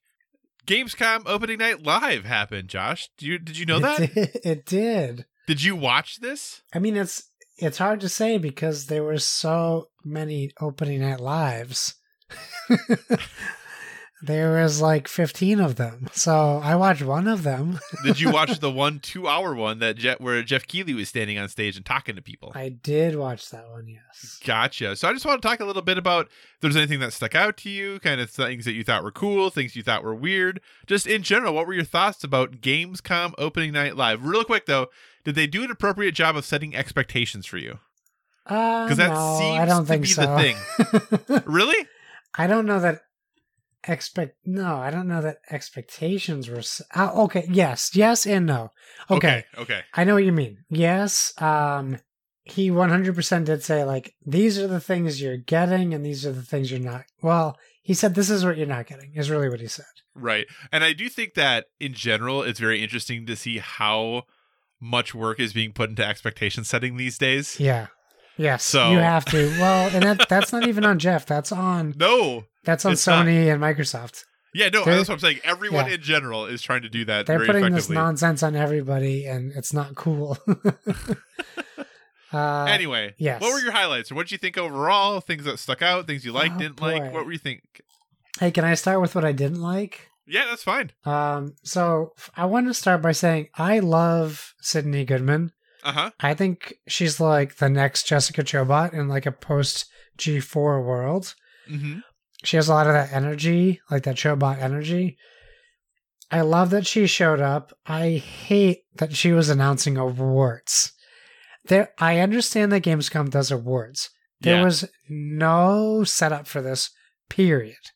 Nope, there wasn't. It was just like, hey, just like, I'm so happy that Sydney uh, uh, from IGN's joining me. Sydney, what's going on? And she's like, I'm here to present the award for best Nintendo Switch game. It goes to this game that isn't out yet. right. Back to you, Geoff. Thanks, Sid. Oh, we're back, and and Sid's back with another award. I'm here to present the best PlayStation 3 game. PlayStation 4 award. Great. It's for this game that isn't out yet on PlayStation right. 4. Cyberpunk 27. Great. Okay. I understand when cons do game of show, Yeah. but there was not a con. No one Yeah. played this game at this con. It's it was entirely unnecessary and it really honestly it took me out of any moment I felt like I was having fun watching the show. The second that part came on, I was like, Mhm. Yeah. ugh, what is this gonna be now? like it just felt like so terrible and awkward. I'm gonna have to watch this Unknown Nine trailer because I don't know what this is. Um, highlights. Let's do highlights. Yeah. Oh man, I have another low light. Should I do that first? oh, I have two more low lights. Uh, oh, we saw some more Outriders, uh, which looked Yeah. really great. In fact, I didn't even know that it was Outriders for the first minute and a half. Uh, so they did a good job on that. uh, still no date, which is a bummer. Um, we saw some single player um, Star Wars Squadrons, which Yep. looked great. Um, I own The Sims 4, and I kept saying to myself, I really wish I owned The Sims 4 so I could play Journey to Batuu. And I was like, wait, I do own it. Oh, wait, I don't want to buy this expansion. Uh, but they showed some pretty cool uh, Star Wars content for Sims 4. Um, Yeah. 12, they, they did a little like uh, uh, star uh, quality add addition to a game I already wanted to play. So we know that in 12 minutes, um, Willem Dafoe, James McAvoy, and Daisy Ridley are voicing characters. That is a heck of a cast. That's great. I love James McAvoy. I love Daisy Ridley, and I'm in love with Willem Dafoe. Um, Dang.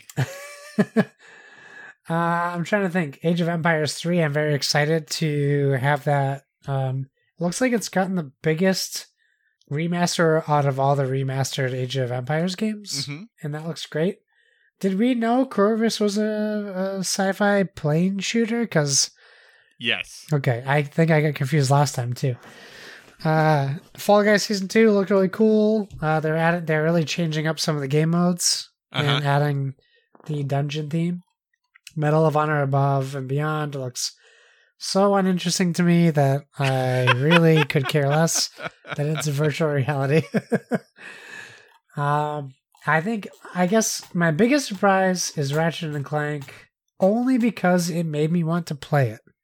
And Oh. you know my aversion to platformers. I do. Um, but it really looks like it's going to break boundaries and walls and all these other analogies for breaking things the Mhm. glass ceiling, uh, other things. it looks really interesting and fun. And um, the only thing I don't like is the game freezes when you change weapons. that seems very jarring to me, especially in a game that fast.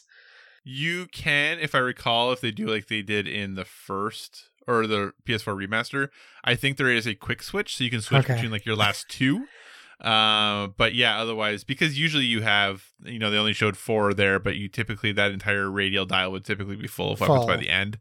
So you kind of have to have the ability to, you know, pick out of Yeah. your your dozen weapons. So Yeah, I mean, I'm, I'm sure it's there for a purpose. Uh, a series I've I've never played. I only played. I only tried.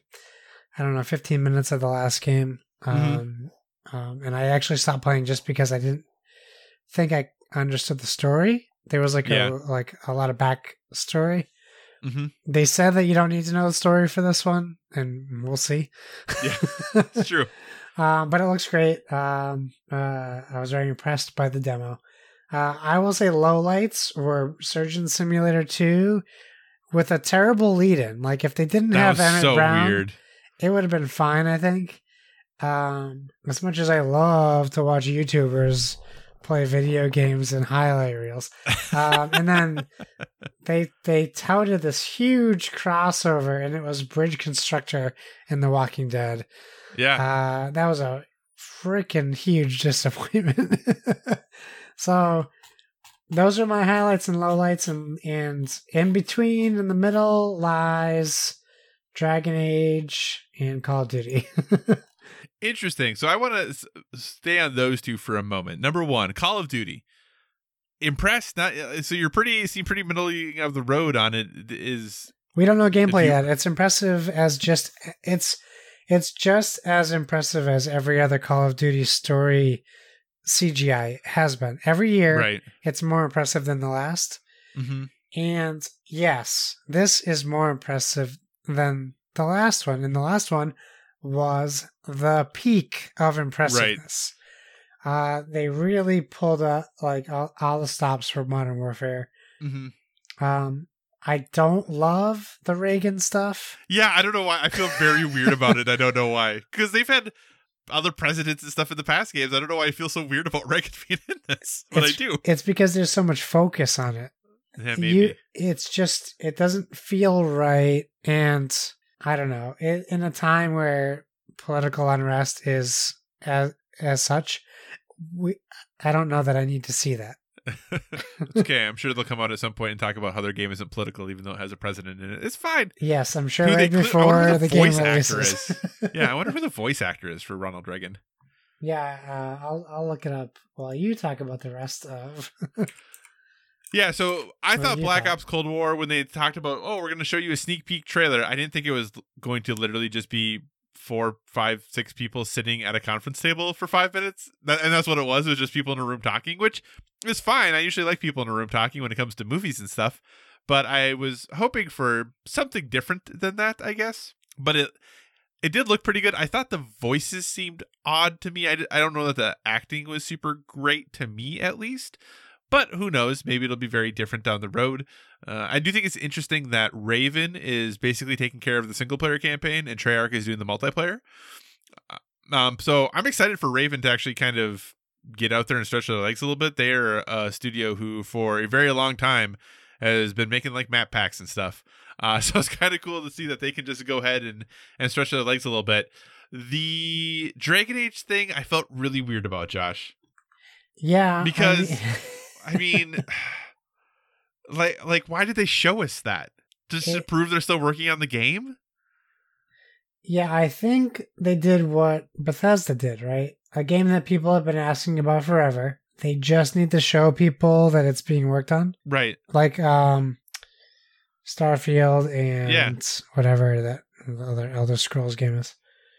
So here's the question then: What year does this game come out? That's such a good question. Because they showed us so very little. They uh, they had a lot of art. so there's no question it will be a next gen console game. Oh yeah, right? for sure. So, um, 2022. It's not. We saw. We saw Suicide Squad's not till 22, anyways. Yeah, Right. Suicide Squad is 2022, and they had a fully they had a full cinematic trailer for that. Well, yeah, but they only had a CG trailer. Anyone could have done that in any studio. I mean, but apparently not because we didn't get that for Dragon Age 4. Actually, you make a great point. you make a great point there. Um, yeah, I don't know. Uh, Okay, I'll ask this question then: What comes out first, Dragon Age 4 or Starfield? oh, Dragon Age Four. Oh, okay. So what year do you think Starfield comes out? I don't know that it'll ever come out. I just it was just so it reminded me of that E3 when EA just did all of like the concept art for all their stuff and everyone was like why are you doing this? I felt like that's what I felt like they were doing. I thought it was cool to hear people talk about what they wanted to accomplish with the game. It just seems so weird to have it in this setting. I felt like that would be something really cool for BioWare to put like on their blog. That's what that felt like to me was we are speaking directly to our fans who love Dragon Age. Here's some stuff we want to show you. That's what that felt like to me. So I don't think it's bad to create something like that. It just seems like a really weird place for me to show it. yeah. Uh, first off, no, there isn't a, li- a le- No one's saying who is Reagan yet. Okay. Um, it felt really weird to me that this should have been the Mass Effect trilogy remaster, not Dragon Age Four. yeah, because that game is still supposedly coming out this year. Supposedly. We'll supposedly. Uh kind of bummed Lego Star Wars Skywalker Saga got pushed to spring, but I was kind of anticipating that since we haven't heard anything about that game in a long time. And yes, highlight of the show definitely for me was Ratchet and Clank Rift Apart. I think that game looks incredible. Watching it that trailer later in 4K, whew, my goodness, that trailer. Really excited, ex- super excited too that it is launch window for the PS5 release when this game is coming out, which means Insomniac has two games coming out basically at PS5 launch. Yeah, what's what's the other one? Uh, Spider-Man Miles Morales. Oh, I keep forgetting to do Spider Man. yeah, and and they're probably working on the full Spider-Man sequel right now too. I'm sure they are. Yeah, yeah. That Uh, studio, that was also, such a good pickup for No load times in Ratchet and Clank. I know, no load times. That's pretty incredible. All right, Josh, what is your third topic? Hey, uh, well, this game I don't care about has a huge update. Uh, it's Fortnite, and season four is adding seemingly the entire Marvel universe. So let's talk about that first. It is Wait a called. second. You can't. You you have to free Fortnite. You can't not care about it. You have to free it. I I am an impartial, uh, whatever. Third party observer. Anyway, continue on. Sorry. So it's called Nexus War. it's Marvel themed. Brings in Wolverine, Thor, Iron Man, and more. This is from GameSpot, and this is from Chris Pereira. Sorry for reading what you wrote, but it is very well written. The new season of Fortnite is here. It's the 14.0 update, Chapter 2, Season 4. And it is Marvel themed. Uh, that goes beyond what we've seen in the past, as uh, Chris says. Uh, and, and now I'm ad libbing. Uh, we had Deadpool in the past. We also had uh, Thanos. I believe those are uh, maybe Cap. I think Captain America was more recent. However, unlike previous season seasons, there was no major um, device style, the device style event. Instead, uh, with Thor having arrived on the island, he has summoned a number of other Marvel Marvel characters: Wolverine, Iron Man, Groot, She-Hulk, Storm, Mystique, and Doctor Doom. And if you watch the trailer, they all just kind of spawn next to each other. And I always wonder, like, why is no one punching Doctor Doom in the face immediately? um, so yeah, so uh, they're either a limited time mode or a one-off skin. Uh, once again, uh, we are getting uh, um, sorry, uh, the skins for the characters are available via the battle pass, uh, or you're able to acquire them and use superpowers and tools related to those characters uh, during the match. Now, this seems really cool to me as a pl- uh, former Fortnite player, very Mhm. briefly, and no longer, but I know like Kevin from PSVG and Skinny Matt, a listener, and others are still playing this game. This would definitely be a draw to me. I think one of one of the funny parts is Thor is literally the only character redesign. And while people in the in video game world have lost their uh, collective crap over Thor in Avengers, they don't seem to Right. care about Thor in this one. Yeah. Um, now Thor in this one is is based on a comic book design, the current Thor run, and I bring that up because this is not the craziest part of this Fortnite crossover It's at not. all. What is crazier about this is, well, I'll just say the title from I, I see IO from IO9 and Gizmodo. Uh, Marvel has made Fortnite canon in the Marvel comic universe, which Yup. is insane. So, this current Thor, I think he's in issue four right now. He's been contracted uh, uh, essentially by Galactus, who has unleashed the. Oh, I want to say the right thing. It's not the Black Plague, but it is a similarly named uh, Black Winter. So, Black Hmm. Winter is a sinister plague um, that is ending all things. So he says to Thor, Hey, listen, you know I'm Galactus. I love to eat planets. That's what I do. If Mhm. you would just let help me consume five specific worlds, no big deal, uh, I'll end the Black Winter. So Thor actually goes along with this plan. He ends a jellyfish world. He ends a bear world, a praying mantis world, and then Thanos stumbles upon. He he senses this rift in the galaxy, which apparently just perfectly coincides with the latest Fortnite change. Mm-hmm. And it leads him to Fortnite World, which he is about to eat at the aid of Thor. And this is canonical. and I know I'm bringing comic books into video games, but shame on them. They did it first. I'm just reporting on it. So, uh, this is the story of Marvel's mightiest heroes trying to help Thor get a message to Lady Sif on Asgard. Well, actually, he gets a message to Lady Sif on Asgard. There, literally, in the Thor comic book, is a banana holding a semi-automatic weapon, and it's a banana. It's not a guy in a banana suit. It is a humanoid banana with kneecaps and all. uh, it's pretty insane, but it's happening. Uh, so, if you want to get in on this real Marvel canon Yeah. that is bringing Fortnite into the Marvel Universe, now's the time to play Fortnite. and I'm not endorsing that at all, but I feel like it's important to tell you this is nuts. And we shouldn't support it. Okay, I was going to ask you, are you a fan of this or no? No, this is terrible. This is the commercialization of comic books. Because there's like there's a story here from from Gizmodo where they interview the writer of the Thor comic, and he's like, "We found this perfect way to blend these two universes after having meetings with Epic Games and Marvel." So basically, the two moneymakers said, "You give us this much money, we'll make this happen," and then they made the writers and artists do this. I don't like it. Yeah. It's terrible. It's like opening up Captain America and he's working with the Old Spice guy or a Slim Macho Man Randy Savage of Slim Jim. And it's happened in the past. Uh. There's definitely been crossovers with like WWE and other things like in the entertainment industry. For whatever reason, this just feels. I don't know that that's canon. I guess is what I'll say.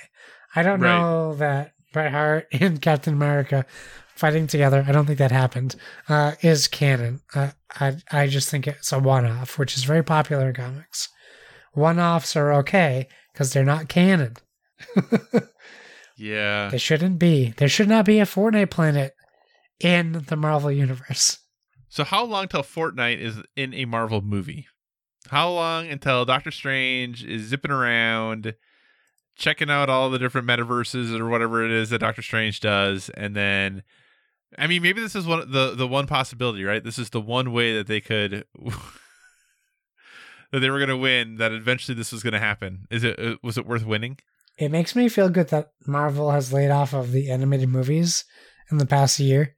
Yeah, Because yeah, for sure, if they were still producing animated movies like DC is, this would have already been made and would have been released last week to coincide with the Fortnite drop. I'm Yeah. very glad for that that that has not happened. Sorry to all those Yeah. animators who aren't working, but uh, we don't need that. right, right. Sorry, It's- Kevin. I mean, I, I'm glad there are probably some people who are excited about that. Uh, it to me is just very odd. But hey, if you're excited about it, I guess more power to you. Uh, Josh now hates comic books, so I guess that is the price that had to be paid. I'm just kidding. That is the price that had to be paid for your happiness. Everyone else, Josh now hates comics. All right. Anything else you want to say about uh, Fortnite and uh, Marvel being No. buddies? But I'll tell you this: get out there, go to your local comic shop, and get the Horizon Zero Dawn comic. Issue number two drops this Wednesday, tomorrow. I've heard it's good. if you're listening. Yeah, I've heard it's good. I should get that. I actually signed up to get. I, I got a box at my shop, and I got. I'm getting all the variants as well. I have my three covers here. I have the fourth Nice. one coming from issue one, which I have to buy online. and I'll be getting all the variants, and they'll be littered on my wall after I read them. Oh, very cool. Yeah. Awesome. All right, Josh. So my final story.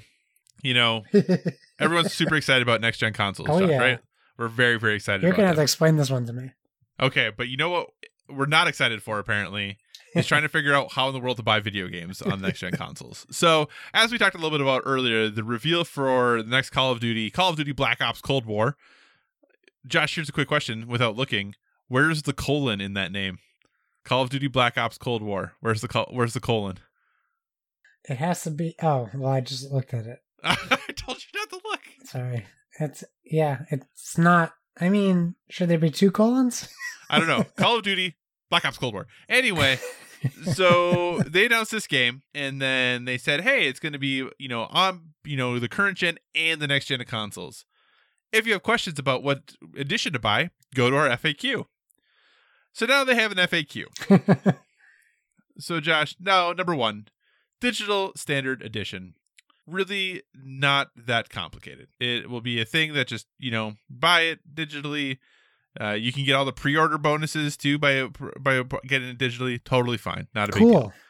Okay.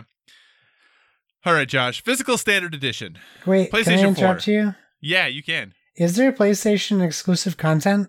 They have not announced that yet. Okay, I good because assume- I noticed the internet didn't lose their minds over that after the whole Spider-Man so fiasco. the open beta early access is first on PlayStation. I did see that. Yeah. Which to me means that the marketing agreement is continuing with PlayStation. So my assumption is something will be free. Now, the latest rumor on the internet, which so so reliable, is that you may have noticed that they said the multiplayer reveal will be September 9th. Yes, I saw that. There is a strong rumor. Well, I shouldn't say strong. There is a rumor that that will be the next state of play, and Yeah. that that is where we're getting PS5 release information.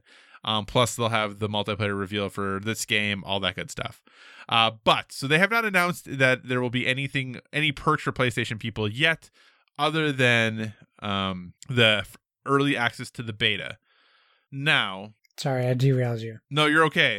there there are a lot of rumors about what some of the other PlayStation benefits could be, but we'll wait and see what if any of those come true. Because Yeah. if some of them are what some of the rumors are, are people are going to be really upset. Uh, but we'll see. Like I said, those could all be completely false. But anyway, physical standard edition, Josh, PlayStation 4 version will have an option to upgrade to PlayStation 5 through the PlayStation Store. Please note, play, the PlayStation 4 disc must be inserted into the PlayStation 5 to access the digitally upgraded PS5 version of the game. Xbox One version cannot be upgraded to the Xbox Series X. Why? Okay. Okay, so Why? for PlayStation, you can upgrade. I'm assuming for a cost to the PlayStation 5 version. Sure. For the Xbox version, if you have the physical disc, Period. you cannot upgrade it to the Xbox One Series X Ugh. version. Now, the important thing to note: the physical disc will still work, right? But you'll Yeah, get the yeah. they'll get the Xbox One version of the game, not the Xbox Series Right, X. but that's not even game. on Activision. They have no control over whether the disc will work or not. right. Okay, so next gen physical standard edition. PlayStation 5 standard edition includes the PlayStation 5 version of the game on disc. The PlayStation 5 standard edition works on the PlayStation 5 console with a disc drive. This version of the game will not operate on a discless PlayStation 5. Thank you. That's good. For a version of Black Ops Cold War that is compatible with the discless PlayStation 5, please refer to the digital cross-gen bundle. Okay. Xbox Series X Standard Edition includes both the Xbox Series X and Xbox One versions of the game on disc. So, if you get the next gen physical standard edition, you for Xbox, you will get both the Xbox Series X and the Xbox One version. But if you get the Xbox One version of the game, you have no way to upgrade to the Xbox Series X version of the game. Uh. Okay, sounds good. Previous generation compatibility. Hold on. PlayStation 5. Standard edition will not operate on a PlayStation 4. oh my god, why are they? Uh, they're But just Xbox like Series X. they're just poking edition- sticks at people. Standard edition includes an Xbox Series S disc that is also playable on an Xbox One. That's a Ju- shot at Xbox if I ever heard one. Josh, what is going on? Why is this so hard? Like, I don't understand. All right. So then you can get the digital cross gen bundle. Ugh. Uh. And if you buy the digital cross gen bundle, this allows you to get both versions of the game, the PlayStation 4 and PlayStation 5, or the Xbox One and Xbox Series X. So you'll get the current gen version when it's like when the game comes out, assuming whether or not the consoles are out at that point. But then whenever the consoles come out, you would get the next gen version as well when the th- console launches on November 13th. So it very clearly they want you to buy digital, right? Like that is what they want you to do. And ideally, I think they want you to buy the digital cross-gen bundle. Now it's important to note if you buy the digital version just for PS4 or just for Xbox One, Uh, they will just they will still work on your PlayStation 5 or your Xbox Series X through backwards compatibility. You just won't get any of the upgraded bells and whistles, ray tracing, shorter load times, higher frame rate, whatever else they bells and whistles they throw in there. Josh, why is this so hard? Like, why is this so complicated? Can I point something out that I just read? Yeah, All right, so cross gen compatibility, right? Xbox Yep. One and Xbox Series X. the Xbox One version will download immediately to your console when the Call of Duty Black Ops Cold War launches on November 13th. Okay, right? November 13th. The Xbox Series X version of the game will automatically become available for download from your account library once the Series X launches later this year. Do they know the date of the Series X? Launch. Yeah, because it says the the Series X won't even be out by November thirteenth. They're they're just saying later this year from now, not from November 13th. Ew, because really that makes it sound like it'll be after then. Yeah, yeah, yeah. All rumors are pointing to it being like the week before, actually. Right? Yeah, the So- sixth. Well, the November seventh is the Xbox anniversary of every Xbox console. Right, right, right. It would be crazy if it didn't come out November seventh. Um, So, Yeah, this is insane. Not only it seems like they are making it more complicated than it has to be. mhm. and even even just in verbiage before you even have to worry about the fact that they're including like you can't put your PS5 disc into a PS4. No, duh. Like why why are you even listing this to further confuse people? It's just more information that you don't need. What I don't understand is the Xbox Series X Standard Edition includes an Xbox Series X disc that is also playable on an Xbox One. However, the Xbox One Standard Edition disc will not play in a Series X. Why? Because it's $30 more expensive? Is that why? Because it's the want- same game. they want to make some extra extra monies for you to upgrades. It's I think the what the hurdle we have to get over, and I don't entirely blame Activision, but I do a little bit, uh, is what are the costs of next gen games? And it Yeah. seems like at least two companies Mhm. are pushing 70. for higher costs, 70 Yep. or 80. Um, so I, I just wish, I don't know who the marketing manager is f- for this piece, but I really wish they took some more time to consider their consumers than maybe their investors. Yeah.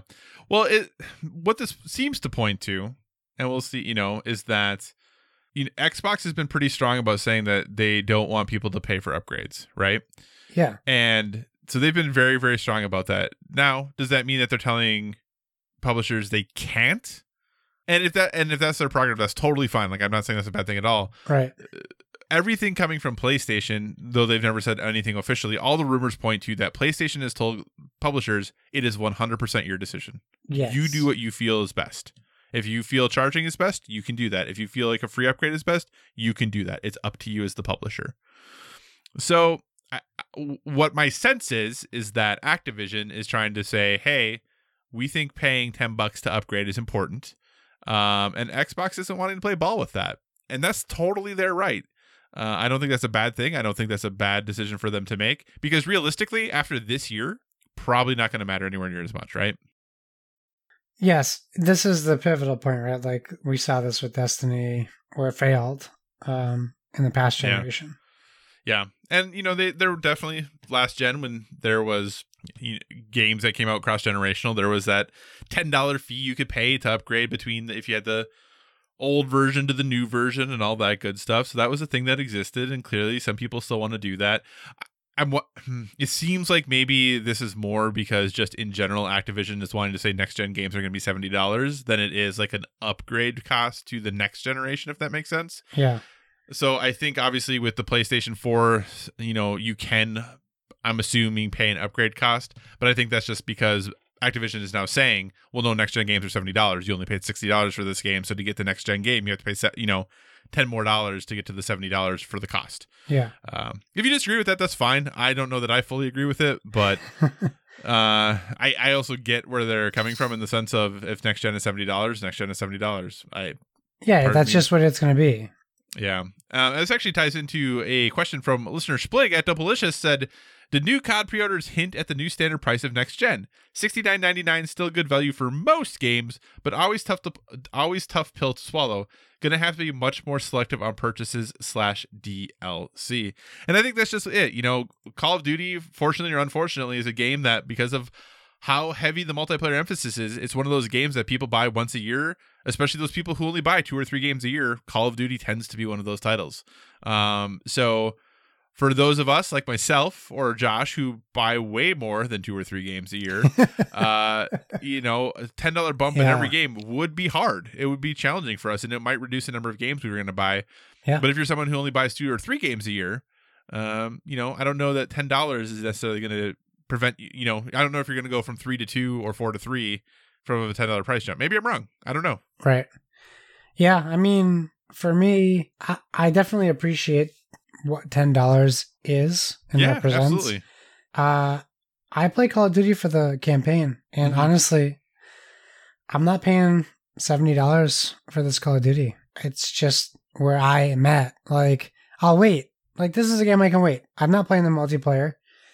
That's just not. You know, that's like Call of Duty is on multiplayer is on a different level for me. I don't enjoy Mhm. it. I I enjoy when we play together, right? and I would definitely for sure miss that. Uh, the, like the few times we did it, um, I had a lot of fun. Oh my god, that cat!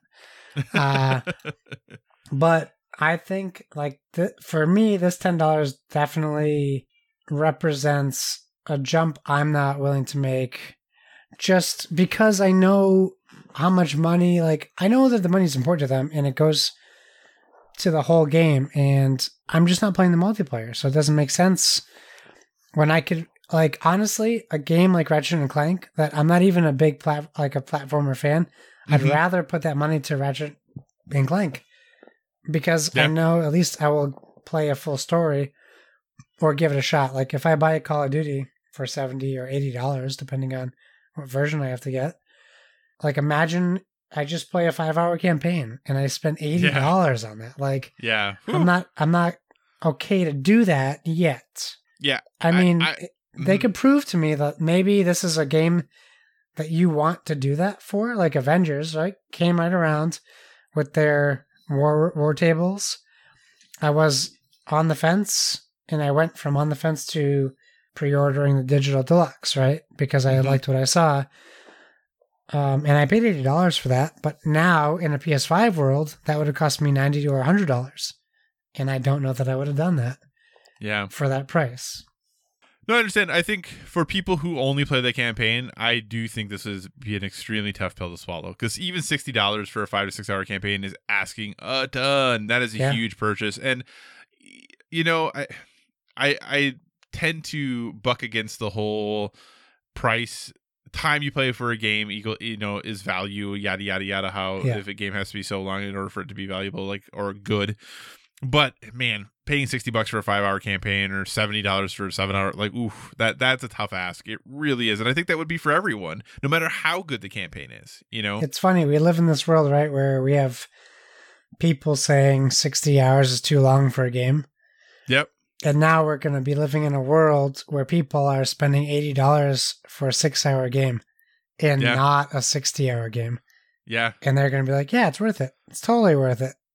right and I, I do think there are people who like i said if you're super into the multiplayer you're super into zombies super into those things i think even still at the $70 it's a good prop value proposition Yeah. if you're paying pl- spending 200 300 400 hours a year playing call of duty that's still pretty good return on your investment Right. Right. you know For but sure. if you're yeah. playing yeah if you're paying you know five to seven hours not quite the same return i do wonder if warzone is going to be it like if they're just going to transition warzone to this game because they have talked about how you know there will be some um shared progression and all that good stuff with warzone Yeah. i black ops was the one who came out with their the first battle royale for call of duty which i'm forgetting what it's called right now but i'm wondering if that is just- Blackout. blackout thank you i'm wondering if blackout blackout's just done like Yeah, are they, they just said- sticking with Warzone? I think they said they're done with Blackout. Okay. So, uh, last thing that's really interesting about all of this hoopla and shenanigans about upgrades and yada yada.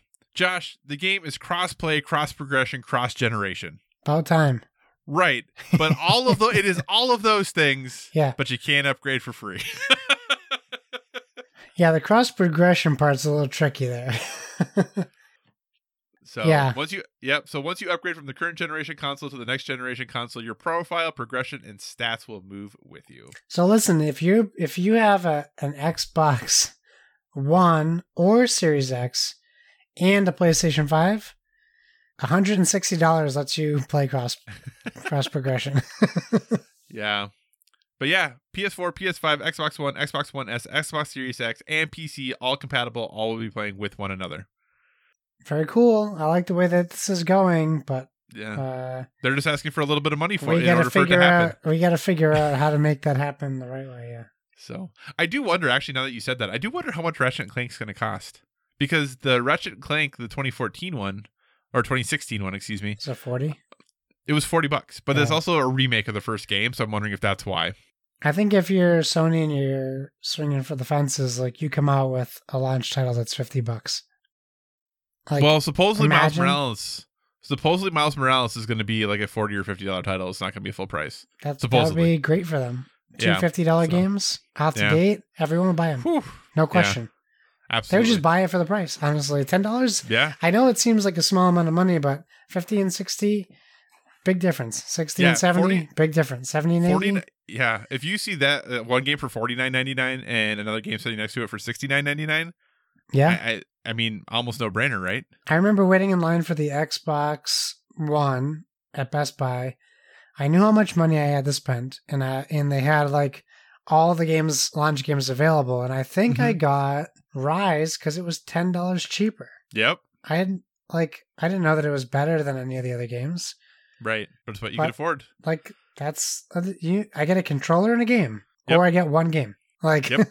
that was the decision. Yep, absolutely. All right. Well, we are going to wrap things up. I inserted Splig's question. So obviously, just remember you can reach out to us at BoardWithVG or email us boardwithvg at gmail.com if you do have any questions at all. But with that, we're going to move on to our well rounded life recommendations. Obviously, we are a gaming podcast, but we want to leave you with one other thing we're currently into that's helping us live that balanced life. Josh, what is your recommendation for our listeners this week? Hey, so my recommendation is something we talked about on board with everything, and that is the video game documentary on Netflix called High Score. It is five or six episodes long. I don't remember. I think six. Okay. It yeah, because it kind of wraps it wraps up at the end of a regular episode, which was confusing, but I figured it out. Uh, uh, what I really liked about it, besides like Kyle and I kind of talked about how we didn't, I liked the production. Kyle wasn't a huge fan of some of the production, um, but what I did like was each episode was focused on a specific part of the industry, and it was like I would say a relatively deep dive. I definitely learned a lot of stuff I did not know. It also involved um, some competitive gaming, um, Mhm. which is actually like the creation of competitive gaming. Yeah. It also um, talked. It it showed. I think my favorite episode was the episode of of about Doom and with John Romero talking about how they created Doom, basically how he created the term deathmatch, and how he got that game into people's hands. Um, that is the sixth episode, which is the one I am on. So you have to get all the way through the whole series to get to Josh's favorite. Uh, there was so many other good things, right? Like the Sega episode is fantastic. They It is, really yeah. do a great job at at um. Actually, Sega they made Sega seem like more fun in general than my entire life living with Sega. Like I appreciated Sega more in that episode. Yeah. Um, just talking to the creators behind it, like, and what I did note was, or what I did notice was everyone they interviewed had this really great sense of humor and a great personality.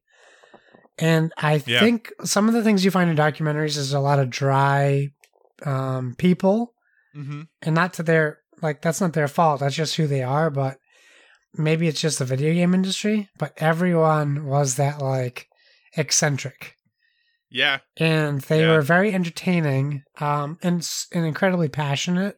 Mm-hmm. Um, so it was like it was very refreshing to watch a video documentary, a video game documentary that really focused on these people and Yeah. our our people, like the people that are like us, uh, because there's a lot of like dry, boring video game documentaries out there. Mhm. Um, I believe you can find at least four of them on Amazon Prime Video. Uh, so I did I did appreciate um uh everything they did. Um and I thought it was great. I think it's it's a definite uh, must watch if you're a video game fan. that is High Score on Netflix. Uh, my recommendation is a little different than my usual recommendations, but I'm gonna. Well, excuse me. I'm going to make the recommendation. Uh, especially if you live in a place that gets cold in the winter, might be a good time to clean your grill.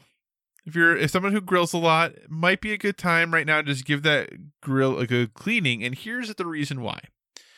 You've just done a whole. If you're not someone who regularly cleans your grill, you've just done a whole summer of grilling. The weather's going to start getting chilly here. Hopeful, I assume at some point here soon. Uh, but if you're like me, I still grill in the winter, but I don't grill as often. But I still grill from time to time, and I don't want to have to worry about whether my grill is in tip-top shape when I'm hustling out there in the very cold to go and throw some, you know, bur- some burgers on the grill or whatever.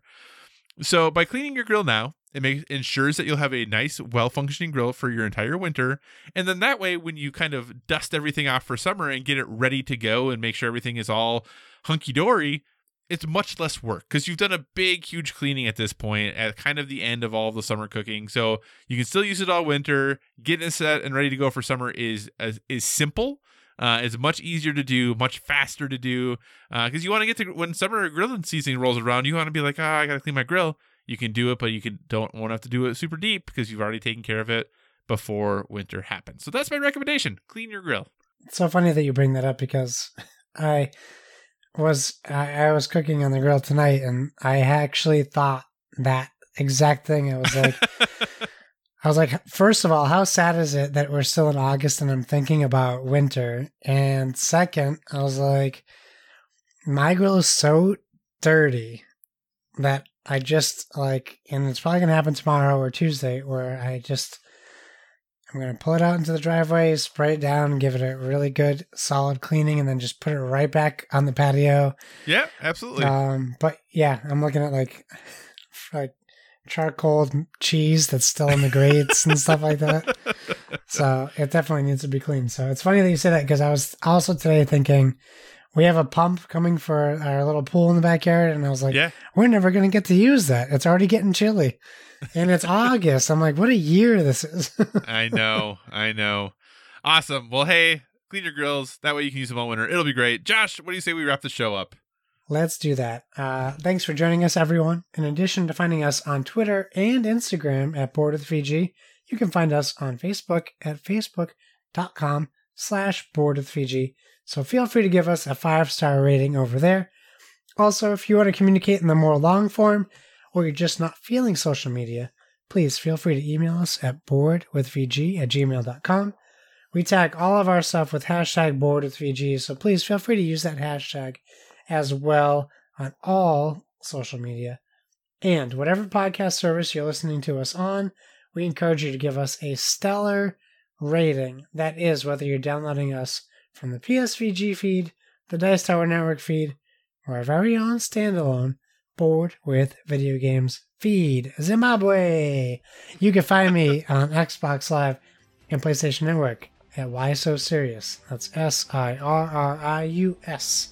Kyle, where can the people find you? So you can find me at all of the usual places Twitter, Instagram, PlayStation Network, Xbox Live, Board Game Geek, all at Cycocross, C Y C O C R O S S. Uh, big thanks to everyone who entered the Meta Fall contest. We'll keep you up to date on that as the fall rolls around. So thanks to everyone who entered.